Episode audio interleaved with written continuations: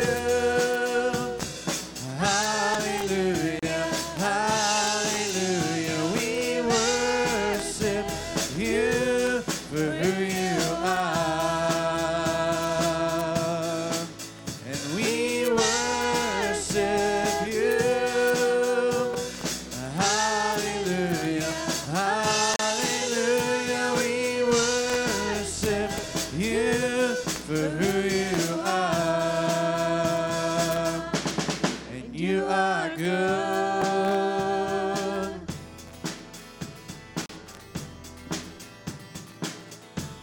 Yes, you are good all the time, all the time. You are good, you are good all the time, all the time. And you are good, yes, you are good all the time.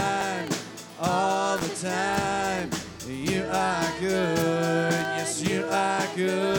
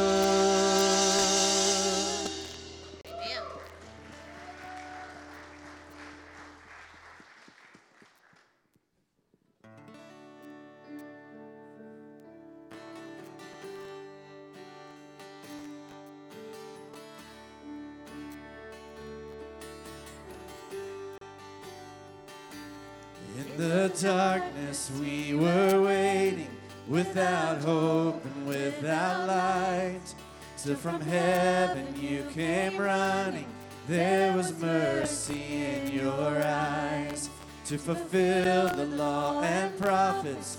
To a virgin came the word from a throne of endless glory to a cradle in the dirt.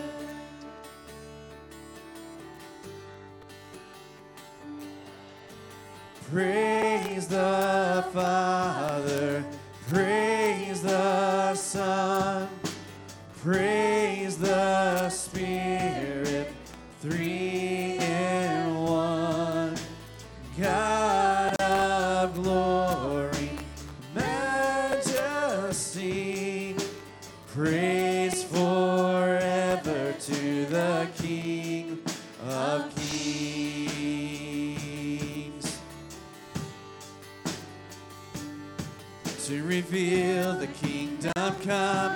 And to reconcile the lost, to redeem the whole creation.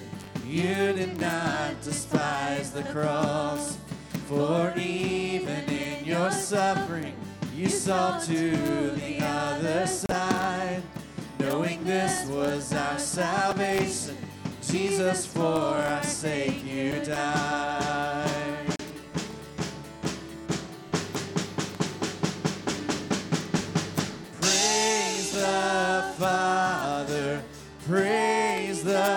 Son, praise the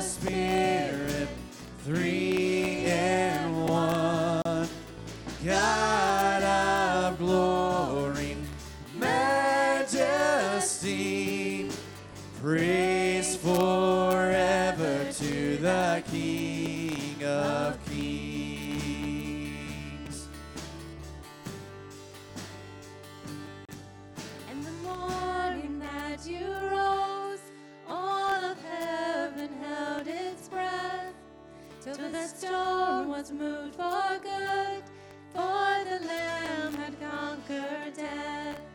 And the dead rose from their tombs, and the angels stood in awe, for the souls of all who come to the Father are restored. And the church of Christ was born. Then the Spirit lit the flame. Now this gospel truth of old shall not kneel, it shall not faint. By his blood and in his name, in his freedom I am free. For the love of Jesus Christ, who has resurrected me.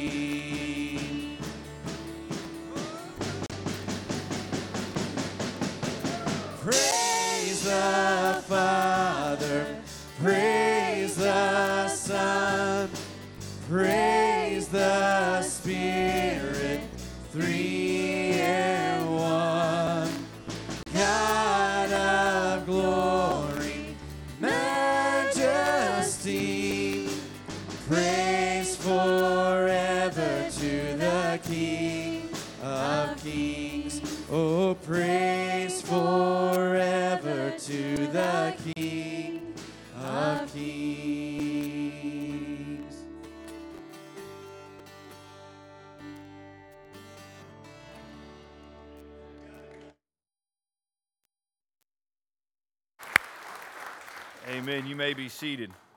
I've said this multiple times, and I'm going to keep saying it. It is so good to see our students up here leading us in worship. Um, and we have multiple students that help us, and right, they're up here declaring that He is King of Kings and Lord of Lords. And look, I know we have a lot of young uh, folks here with us. Listen, for the rest of your life, our prayer for you is that you will continue to declare that He is King of Kings and Lord of Lords. That you'll never cease serving Him, but you'll serve Him the rest of your days. Well, good morning and welcome to Northside Baptist Church. We are so glad that you are here. Something looked a little bit different when you walked in. Our welcome desk was back in place. Y'all noticed that? Yeah? Yeah.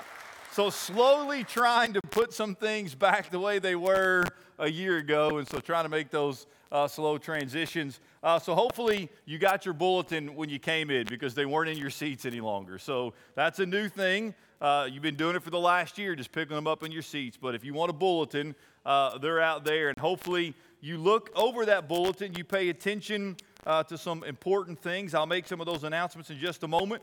But also inside of there is a place for our guests. If this is your first time with us, uh, we're thrilled to have you. Uh, thank you for being here. There's a place for you to fill out some information about yourself. You can place that in the box, which is located uh, in the foyer. If you have any questions, uh, please don't hesitate to ask those questions. If there's a way that we can pray for you, just, just find somebody who looks friendly, and hopefully that's everybody, um, and just say, hey, you look like somebody that would pray for me. Will you, will you pray for me? I have this need in my life. We want to help you and serve you any way uh, that we can. We have a lot of stuff going on over the next couple weeks, so please pay attention uh, to the bulletin. Let me highlight a few of those things. We have, if you didn't know, I know they know, a wedding this Saturday. And so we have two that are really excited about that. All of us are excited. So that so that's excited. So you're invited to that. The information is there. Please RSVP if you plan on coming. I'm really, really excited about our cake auction uh, out there on the sign up, de- the, the, the sign in desk.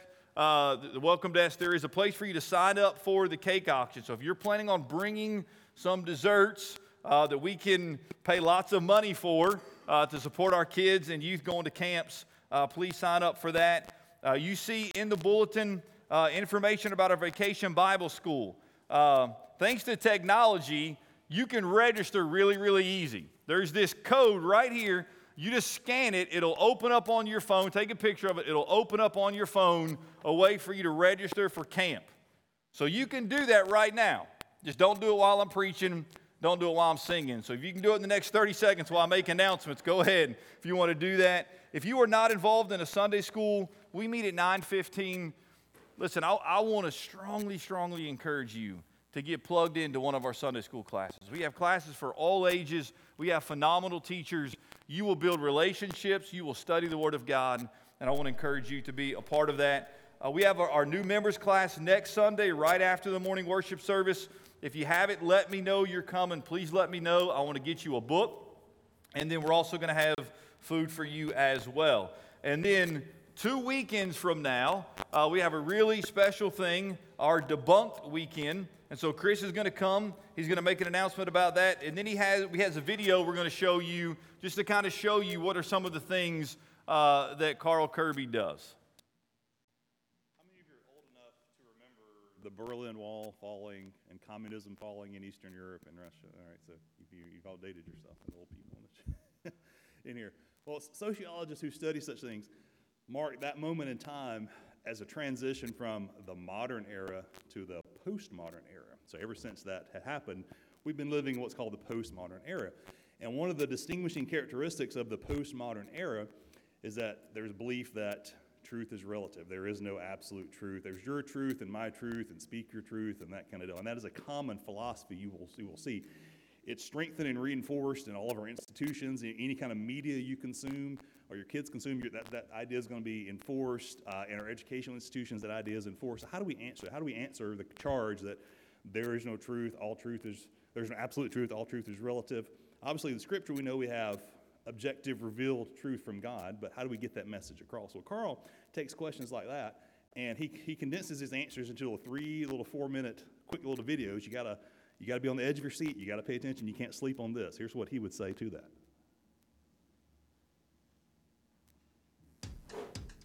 A telling thing happened a while back when Jesus was standing in front of Pontius Pilate. It's right here in the Bible, John 18 37. Jesus says to him, For this purpose I was born, and for this purpose I have come into the world, to bear witness to the truth.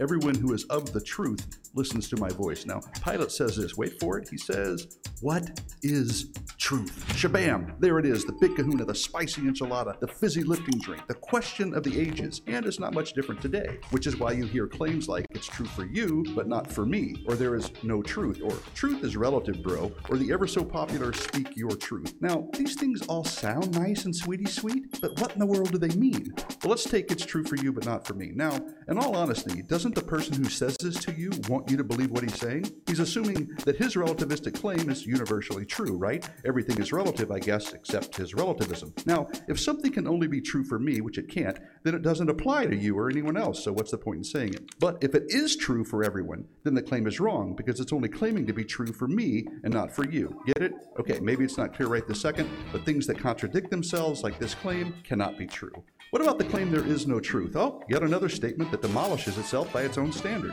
After all, is that claim true? If so, it's wrong. If the claim is not true, then it's true that the statement there is no truth is not true, which means there is truth, which makes the claim false. Moving on to the popular speak your truth. I gotta ask you in all seriousness, is there really your truth and my truth? Truth is what is. It corresponds to reality. It's black and white, either or, fact kind of stuff, right? Tiny Tammy tossed the toy pterodactyl tenderly into the Thames that Tuesday, or she didn't. It's pretty simple, really. Truth is truth, and it doesn't change with a pronoun. Now, you might disagree and throw your hands up in objection, that is, until, of course, you are on the receiving end of a lie. I'm sorry, somebody else's truth that contradicts reality. Let's say you deposited $100 into the bank yesterday. But the banker's truth is that you didn't. Your sweet hundo, gone. Oh, no. Let's say you got every answer on every test right, but the teacher's truth is that you flunked the whole grade. Now you have to repeat it. Your summer, gone. See, I think you get it. And I think you'd be fighting pretty hard for the truth, you know, the thing that corresponds to reality in those specific scenarios, because lies, I'm sorry, other people's truths that aren't true, have huge consequences. Relativism is not only flawed, it's unlivable and unsustainable. And let's be honest, nobody wants a relative answer when they ask a real question, especially if it's directions to a gas station when you have to go to the bathroom. But wait a second, what if I say my favorite candy is M&Ms and you say your favorite candy is Snickers? See, what's true for me is not true for you in that sense, right? Well, actually, wrong. See, I'm saying it's true that my favorite candy is M&Ms, and you are saying it's true that your favorite candy is Snickers. We're simply stating the truth about our preferences. Now, you got to watch out for preferences, beliefs, and opinions trying to sneak their way into truth's exclusive club. After all, you can prefer that you have a blue hat when you only have a white one, but it doesn't change the facts. You can believe the moon is made out of cheese, but it doesn't make it true. And it might be your opinion that 5 plus 5 is actually 13, but you'd be wrong. See, tricky word games don't change the truth. They get you nowhere. As Double Dubs would say, you get nothing. You lose.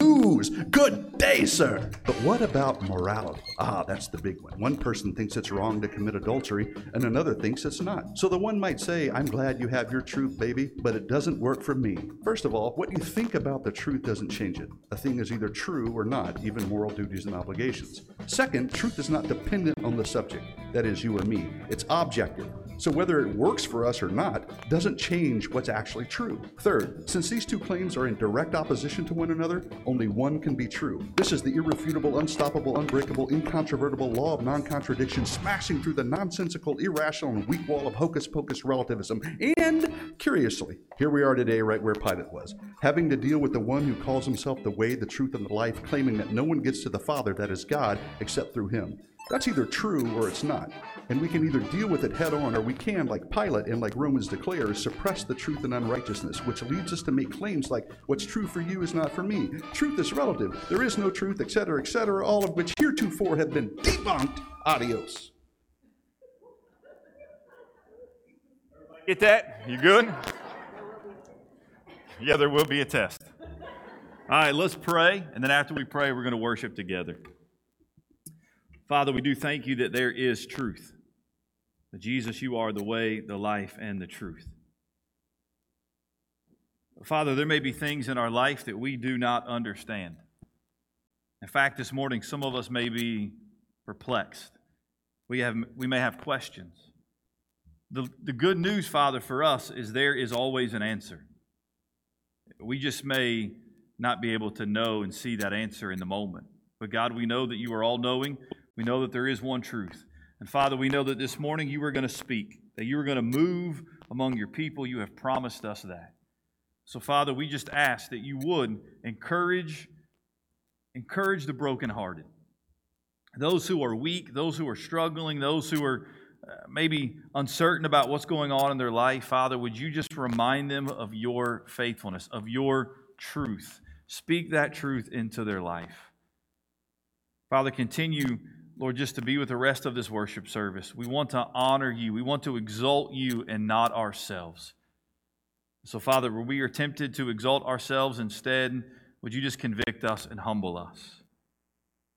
And remind us that we have this treasure in jars of clay so that your power might be seen and might be on display. We ask all this in Jesus' name. Amen. Would you stand together?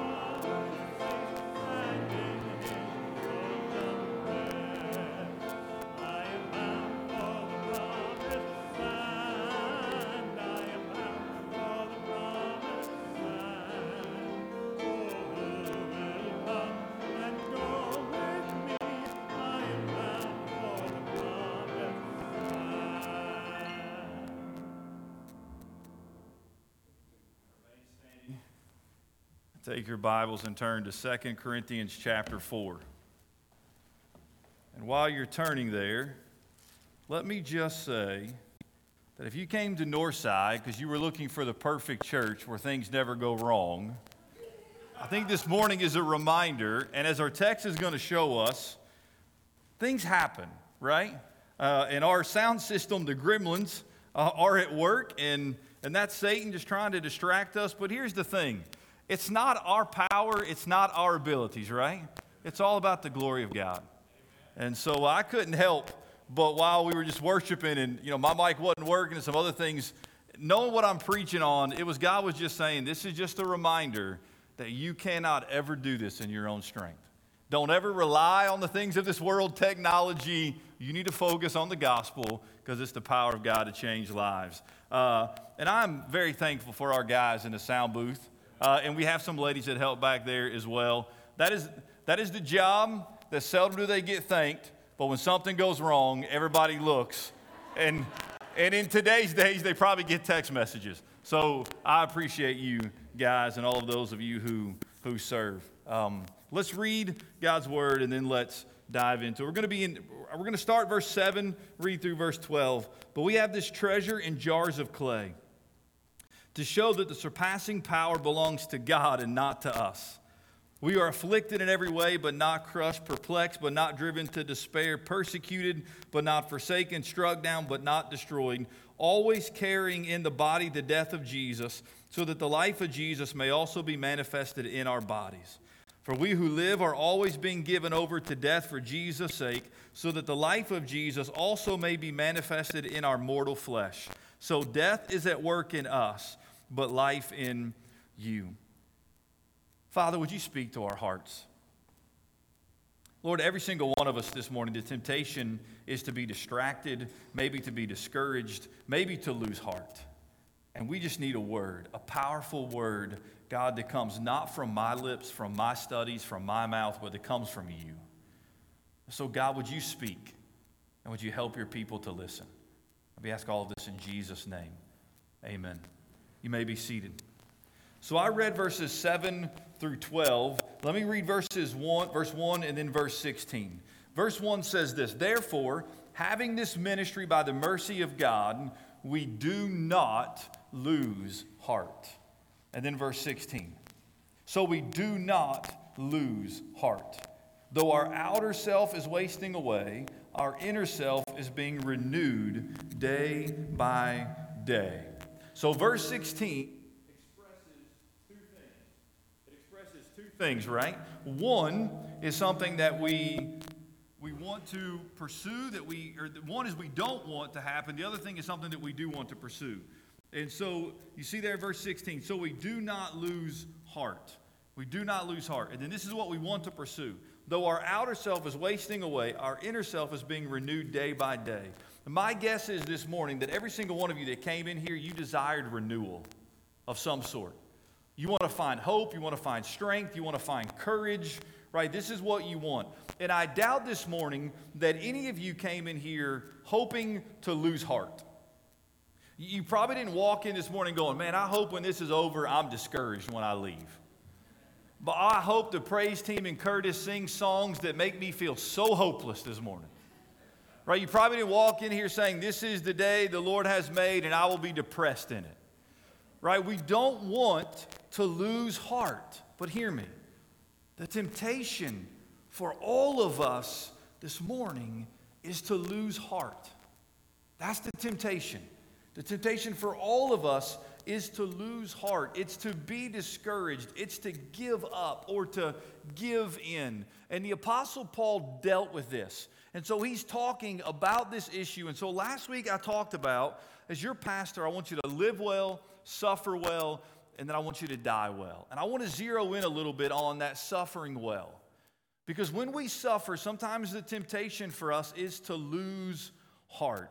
And so I just want to remind you today and then next week uh, as we look at 2 Corinthians chapter 4, just some truths from God's word to help us not lose heart. These are simple truths, but truths that sometimes we neglect and forget. So here's number one. Truth number one is this God's power working in us. God's power working in us helps us to not lose heart. Look what Paul says. But we have this treasure. Say that word with me treasure. We have this treasure in jars of clay. So, what is this treasure that Paul is speaking of? Well, if you go back to verse 6, it says this For God, who said, Let light shine out of darkness, has shown in our hearts to give the light of the knowledge of the glory of God in the face of Jesus Christ. Here's the treasure the treasure is the gospel, the good news of Jesus Christ, right? Which displays the glory of Christ, the grace of Christ, the love of Christ, the mercy of Christ, right? We know that Jesus Christ is God incarnate.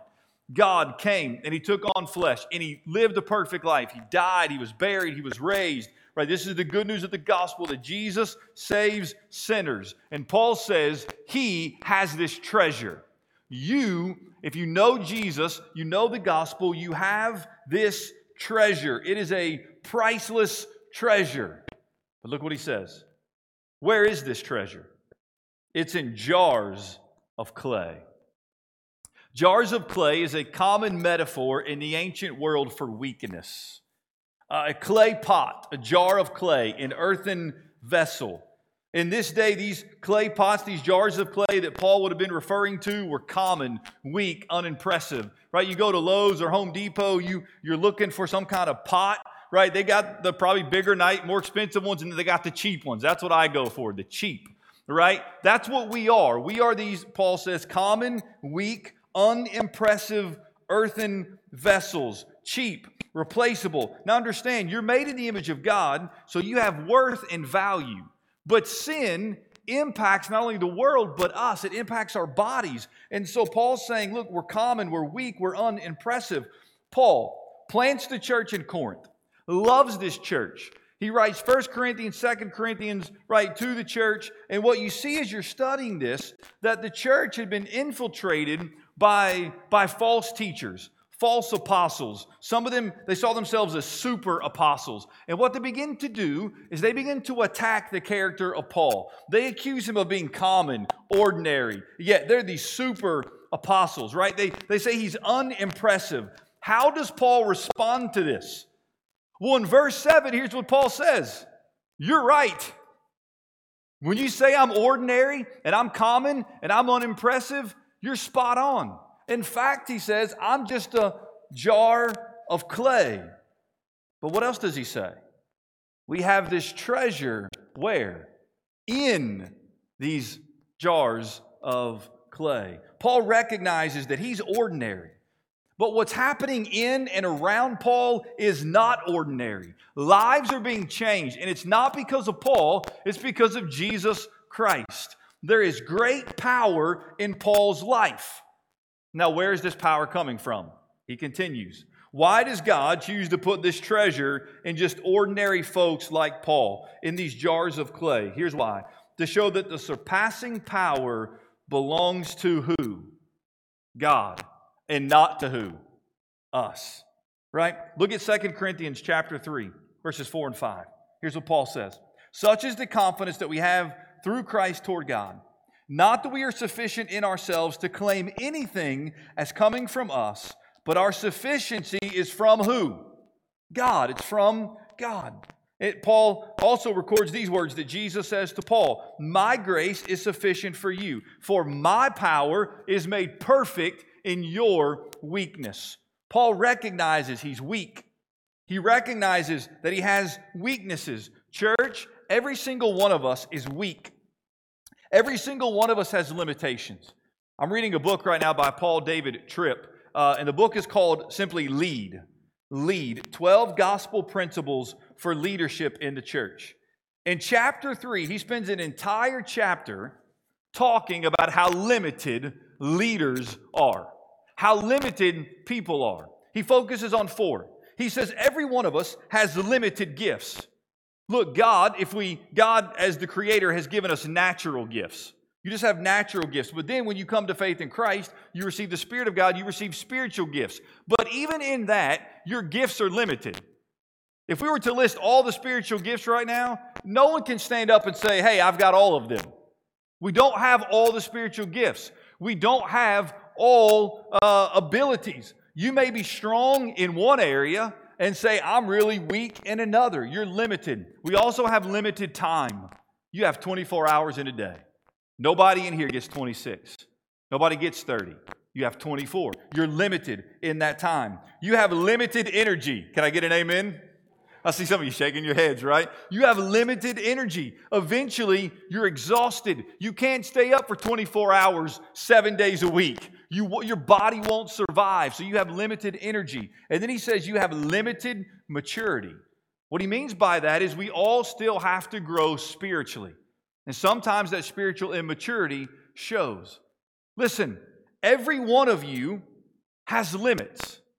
I have limits. Sometimes I think, many times I think those limits are many. We are all limited, but there's good news. And the good news is this though you are weak, God is strong. God is strong. He is God Almighty. And the good news, hear me, is though you have weaknesses, your weaknesses do not limit the power of the gospel of Jesus Christ. You say, wait, can God use just an ordinary person like me? Yes. But, Pastor, you don't know about my past.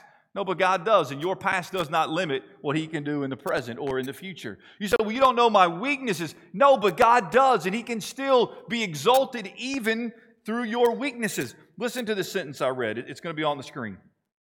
God does everything through people who understand they're nothing, and God does nothing through those who think they're everything. You say, Pastor, I want to be used by God then it starts first and foremost by you being yielded to God. And you're yielded to God by believing in the good news of the gospel of Jesus Christ, confessing your sinfulness, confessing that you deserve hell, that you don't deserve a Savior, but that God sent Jesus to save you from your sins. It starts by you being yielded to God, but then you have to be dependent upon God. And this is prayer.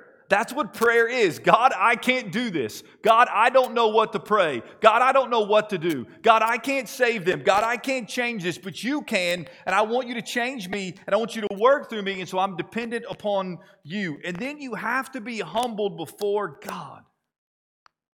Listen, if you think, hey, I can do that, I'm capable of that, and you try to do it in your own strength, it is a matter of time before it blows up in your face. God can't use that because you've got to be humbled. You've got to be willing to say, I am nothing. In the moment you humble yourself, God says, Now that I can use. And man, I can, I can show my power because you are willing to acknowledge you can't do it alone. Here's a question for you Are you focusing on the treasure or are you focusing on the container? Are you focusing on the jar of clay or are you focusing on the treasure that's been placed within the jar of clay? I am not the treasure. Ryan, I'm not the treasure. Yeah, you may think that, but I'm not the treasure, right? She's shaking her head. She's so disappointed right now. Uh, I'm, I'm not the treasure. Newsflash you are not the treasure. You're not. And yet, some of us, man, we're living our lives right now and we're thinking, man, everybody needs to know who I am. Everybody needs to know about me. Everybody needs to see me. Everybody has to know my opinion on everything. Listen, you're not the treasure. We're living in a culture where everybody thinks too highly of themselves. The treasure is the gospel of Jesus Christ. That's the treasure let me give you a couple different metaphors. Paul talks about a treasure in jars of clay. I read a couple of these this week, and they were helpful to me. Here's one We are windows whose purpose is not to be seen, but to be seen through. Nobody looks at these windows and be like, man, look at those windows. They are beautiful. They're there to see through them so we can see the beauty of the sun. Listen, it's not about you. It's not, nobody should be focused on you. Your life should be lived in such a way that people see right through you and see who? Jesus Christ. And that's how we are to live our lives. Here's another uh, metaphor, right? We are like the grass, like the glass in a fire alarm box. Remember the, the fire alarm box? You break the glass and you pull the alarm, right? We are like the glass in a fire alarm box, which must be broken so that lives may be saved. It is never about the exaltation of the messenger, and it is always about the exaltation of Christ.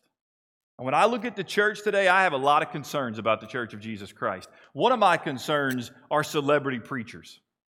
And I don't think they ever start out to be celebrity preachers, but sometimes they just get really, really popular and famous and everybody knows their name, right? And eventually, whether they want it or not, the people start making it about them, and sometimes they buy into it's about them. It's never about the messenger, it's never about me, it's about the exaltation of Christ. And what needs to happen is you and I need to be broken, we need to be humbled. So when these jars of clay are smashed, the light of the gospel shines forth.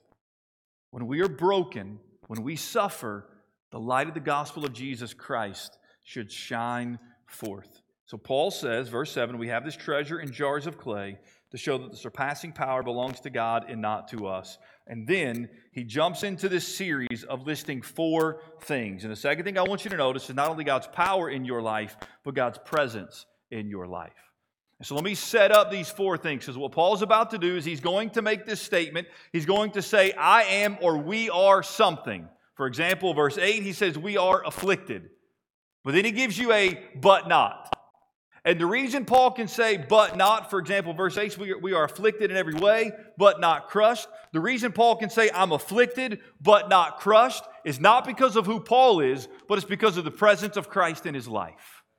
It's, it's God who enables us to get to the but not stage. So look what Paul says. Paul can identify with us here. Verse 8 We are afflicted in every way. The Greek word for afflicted is Thlibo, thlibo. It means to press upon, to be under pressure. Anybody feel like you're under pressure right now? Paul knew affliction. You know affliction. Could be physical affliction, spiritual affliction, psychological affliction. It could be a chronic illness that you walk in here Sunday after Sunday with that chronic illness. It could be economic hardship. It could be a disobedient child. It could be an insensitive church member. And you have just experienced this affliction in your life. Paul says we are afflicted. We will experience these afflictions. We're going to sometimes experience this, this life pressing in on us. But what does he say? But not crushed. In fact, he says we are afflicted in every way, but not crushed. Now, that word for crushed means this to be in serious circumstances with no escape or way out. So here's what Paul says I am afflicted, but there's always a way out. I am afflicted, but there's always hope. I am never fully crushed to the point beyond despair and of life itself because of the presence of God. Afflicted in every way, but not crushed. He continues, and I'm very, very thankful for this one. Perplexed, but not driven to despair. Perplexed. The Greek word is aporeo. It means to be in perplexity, to be at a loss, to be uncertain. Church, think about this. Here is the Apostle Paul, and he has just confessed that at times he is perplexed. You know what Paul had in his toolbox? I don't know. That's hard to fathom that Paul would ever say to somebody, I don't know. But Paul says he is perplexed. There are times in my life where I have said, I don't know. Someone has asked me a question. Well, what about this? I don't know. I don't have all the answers to every question someone may ask, and neither do you. And maybe you're there. Maybe you've asked the question. Some of you experienced the birth of a child just to have that child suddenly die. God, why? We're perplexed. Some of you have had to bury a child. Why, God? Why me? Why this? I don't know. Some of you, you have multiple kids. Two of those kids love Jesus, are serving Jesus, following Jesus, and one of them is not. Has walked away from the Lord, wants nothing to do with church, maybe doesn't even believe in a God. And at night, when you're praying, you're thinking, God, what went wrong? I preached the same gospel. I parented them the same way. They grew up in the same church. They had the same teachers. I, I loved them equally. What happened? I don't know. We are perplexed at times about life. But look what Paul says we are not driven to despair. That word to despair means to despair completely. Paul, at times in his life, was at a loss, but never at a total loss.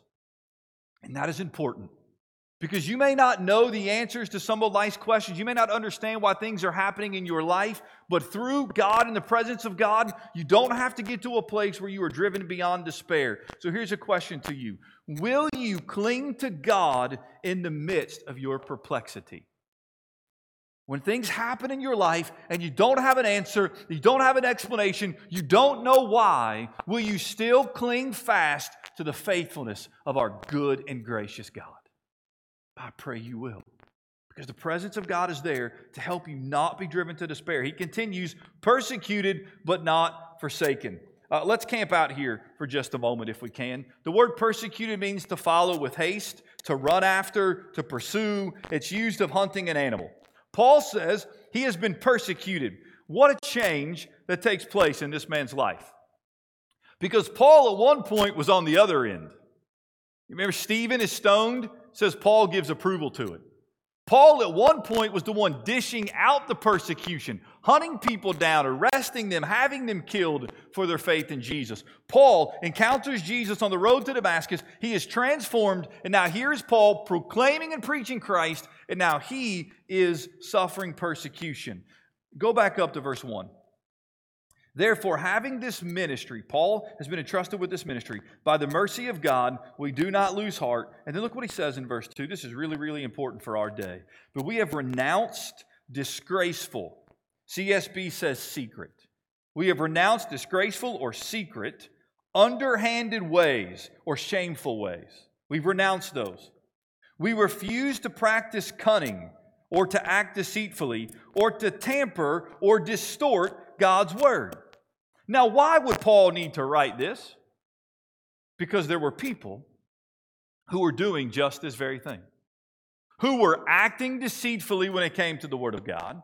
They were distorting the Word of God. They were acting in secret, shameful ways. And Paul says, I'm not going to do that. I'm not going to distort the Word of God. I'm going to keep preaching Christ crucified. Now, why would any apostle or false apostle, why would any teacher ever do this to the Word of God? Because it's easier.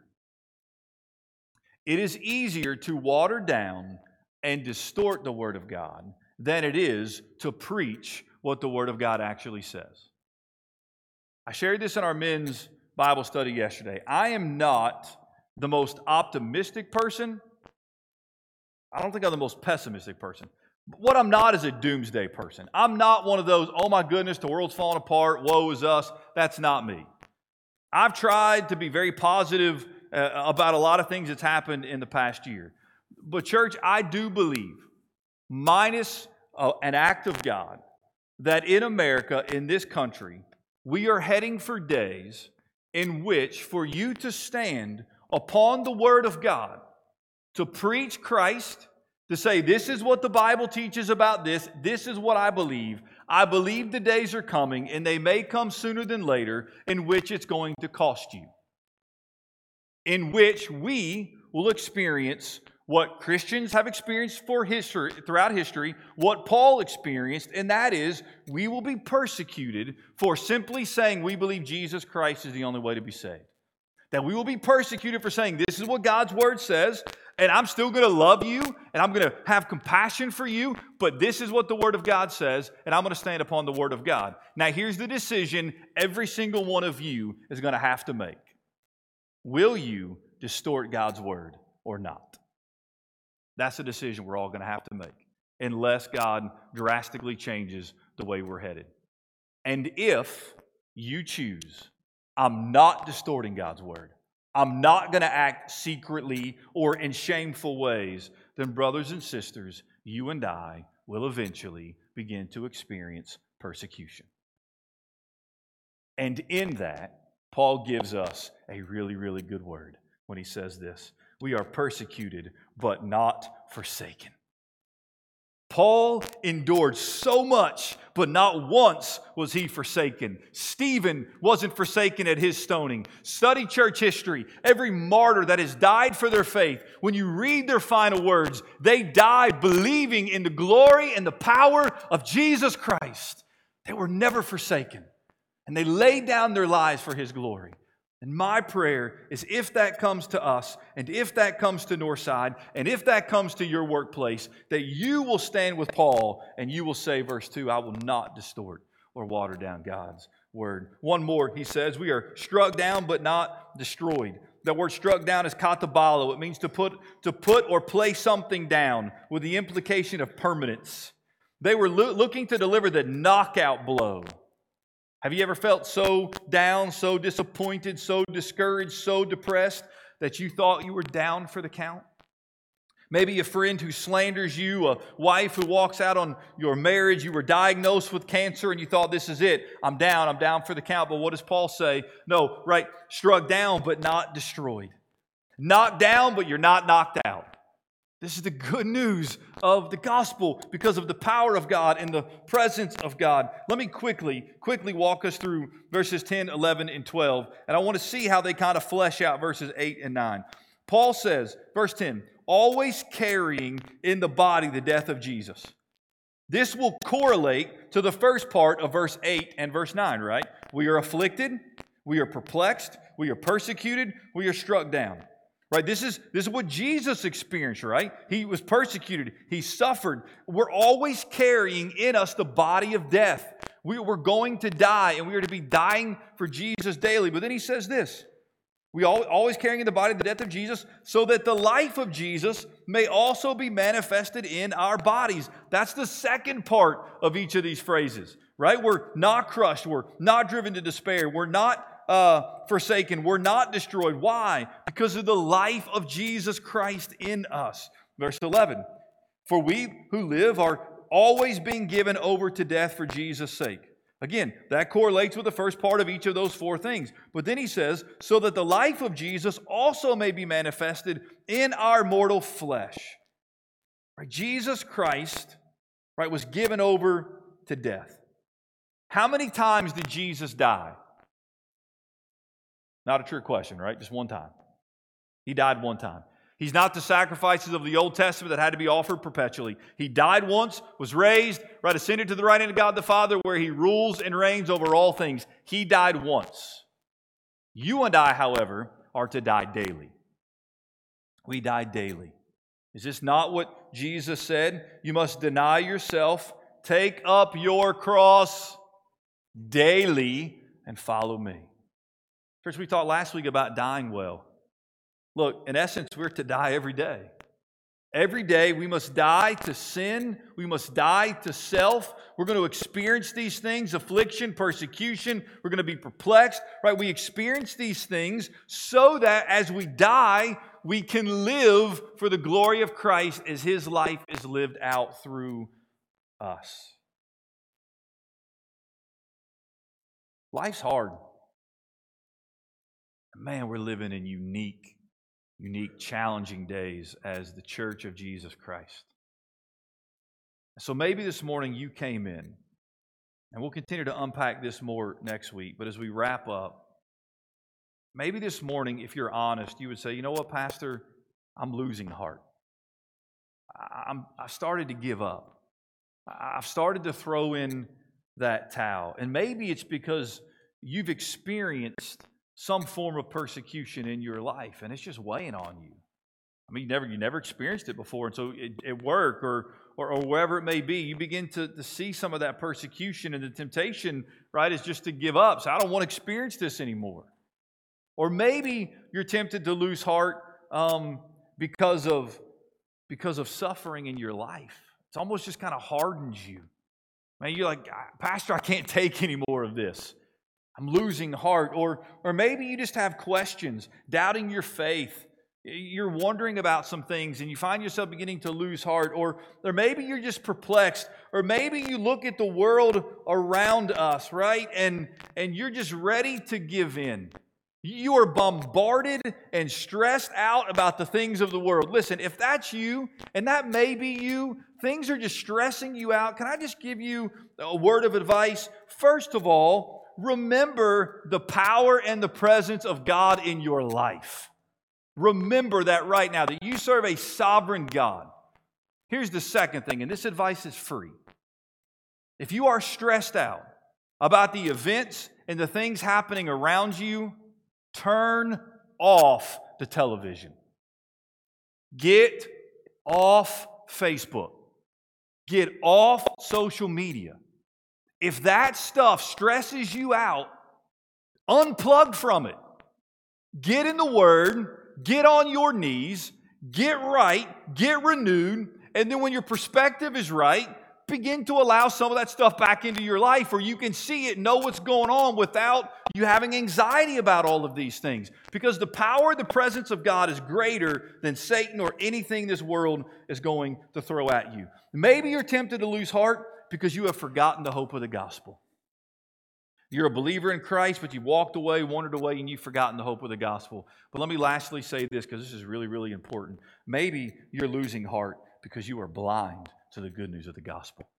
I've got to show you this before I pray. Look at verse 4. In their case, the God of this world has blinded the minds of the unbelievers to keep them from seeing the light of the gospel of the glory of Christ, who is the image of God. We talked yesterday in our men's ministry. You are not the enemy. Uh, other people are not your enemy. Our enemy is Satan. And the reason they are blind and the reason they cannot see is because Satan has blinded them. That's what verse 4 says. Verse 6 For God, who said, Let light shine out of darkness, has shown in our hearts to give the light of the knowledge of the glory of God in the face of Jesus Christ. Do you know why you can see? It's not because you're better than the blind person. It's because the grace and glory of Jesus Christ. That's why you can see. Because God shined his light into the darkness of your life. Now, verse 5 changes everything. For what we proclaim is not ourselves, but Jesus Christ as Lord, with ourselves as your servants for Jesus' sake. Listen, if you don't want to lose heart and you want to have faith and you want to believe, you know where it starts? It starts by confessing and proclaiming that Jesus Christ is Lord. It's by giving your life to Jesus. Have you done that? Those of you watching online, have you given your life to Jesus? Have you made a profession of faith, decided that you were going to follow him not only as Savior, but as Lord of your life? Church, do not lose heart. You're going to be tempted to do that this week. Every one of you is going to be tempted. Something's going to come up. You're going to be tempted to lose heart, to get discouraged, or to get down. And when that comes, just remember the power and the presence of God in your life. And when that moment comes, would you just reach out to somebody? Pick up the phone, open up your email, reach out to somebody in the church, and let them into your life. Because you know what? They've been there. They're jars of clay, just like you. They've got weaknesses just like you and I. They've experienced the same thing. Let somebody come alongside of you with the body of Christ. Don't lose heart. Don't lose heart because of Christ. We don't have to lose heart. Would you close your eyes and bow your head? We're going to sing in just a moment uh, a couple verses to only trust Him, just, to, just as a reminder that we are to put our trust in, in the Lord. But let me pray for us before, before we do that. Father, you know the hearts of every single person here. Uh, Lord, you know them better than they know themselves. And so, God, right now, you know uh, the individual who's, who's been renewed and strengthened, is on fire for you. God, you also know the individual or the family that is just down and they've been beat up and they're discouraged. And it took all they had just to get dressed this morning and to drive to this place and to walk in here. God, you see them. You know them. Oh, God, would you just encourage them, strengthen them? Whatever it may be in their life that's leading them, God, to feel like they've lost heart and to give up. Oh, God, would you restore the joy of their salvation? Would you restore, Father, the hope that they had once claimed in Jesus Christ? And oh God, if there is anyone here who is still blind, who has never believed, never received, never trusted, oh, would you open their eyes right now that they might see the glory that is Jesus Christ, that they would be saved. Father, only trust Him. Him, that is you, God. Trust, putting our faith in you and only. It is only you. No one else can do what you can do. Our faith cannot be in you and in something else. It must be solely in you. So, Lord, as we sing these verses, would you just speak to our hearts? We ask this in Jesus' name. Amen. Would you stand and let's just sing these verses together?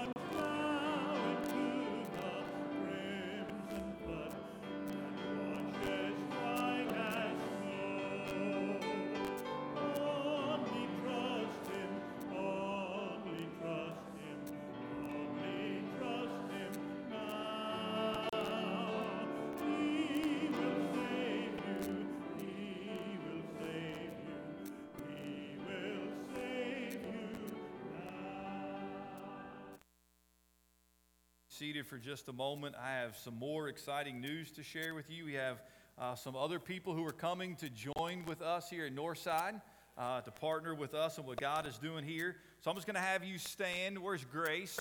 Grace is right over here. This is Grace Bracken. Yeah, clap for Miss Grace. Awesome, Miss Grace. You can. She is coming from Tuckaleechee, Tuckaleechee Baptist Church, and is it Maryville, Maryville, Tennessee. Uh, so Grace has moved here recently. Uh, used to live here, right? Families in this area, and so she's moved back to this area and started looking for a church home and started coming to Northside and then thought, hey, I'm going to go check out some other churches. And then God brought her, brought her right back to Northside. And so, uh, ex- ex- so excited for that. Some of you have had an opportunity to already get to know uh, Miss Grace. If not, introduce yourself to her. Uh, so we're so excited to have Grace. And then I love what Grace did. Grace did what all of us should do. She came, she already loved the Lord Jesus Christ. She felt God was leading her. She loved the church, so she started inviting some family. And so we have some family of graces who is also here. So if you all will stand, this is Ken and Sherry Coon. Ken and Sherry Coon.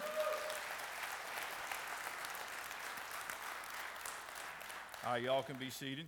And they're coming from, by letter from Crossroads Baptist uh, Church. Now, Ken goes by Lou, so I call him Lou. His name's Ken, Ken, Ken Lou, right? Is that what it is? Ken Lou. So, uh, so I don't know what he wants you to call him. I'm going to call him Lou. I'm sure he's fine. Everybody calls him Lou. Is Lou good for you? So that's Lou. Um, and so they're coming as well. And you're the niece, right? The niece of Grace. And so Grace just started to invite family. And I was like, man, that is awesome. That's the way, that's the way he should be. And so uh, we are so excited to, to have them join with us. They, they have gifts um, and a love for the Lord. And, and what I love what God's doing is, is those that have joined in the last three to four months, God is bringing us folks who love Him, who have walked with Him for an extended period of time, who have faithfully served in the church, and who desire to serve in the church here at Northside. And so our job is to find and allow them opportunities to serve. And, and what I believe God is doing I believe God is bringing more and more faithful believers in Christ to help strengthen the body because I believe and pray a day is coming when we're going to start having lost people and young believers in Christ. And we need to be better equipped and more strengthened to pour into them and love on them. And so, those of you who have joined lately, we are excited to have you. Again, we're going to have a new members class next Sunday. If you haven't joined yet, that's all right. You can still come to the class, learn more about us. Um, if you've never joined, maybe you've been attending church here for a while and you're thinking, you know what, we ought to join. Just come to the class. Let's go through that. Let's talk about that um, and, and see where God is, is leading you. So before you leave, uh, make sure you come by as long as it's all right with them. I'm sure it is. Come by and, and just love on them and, uh, and welcome them into the family of God. All right, if you will stand, uh, let's have a be dismissed with a word of prayer. Tonight, Awana starts at, is it 5 o'clock?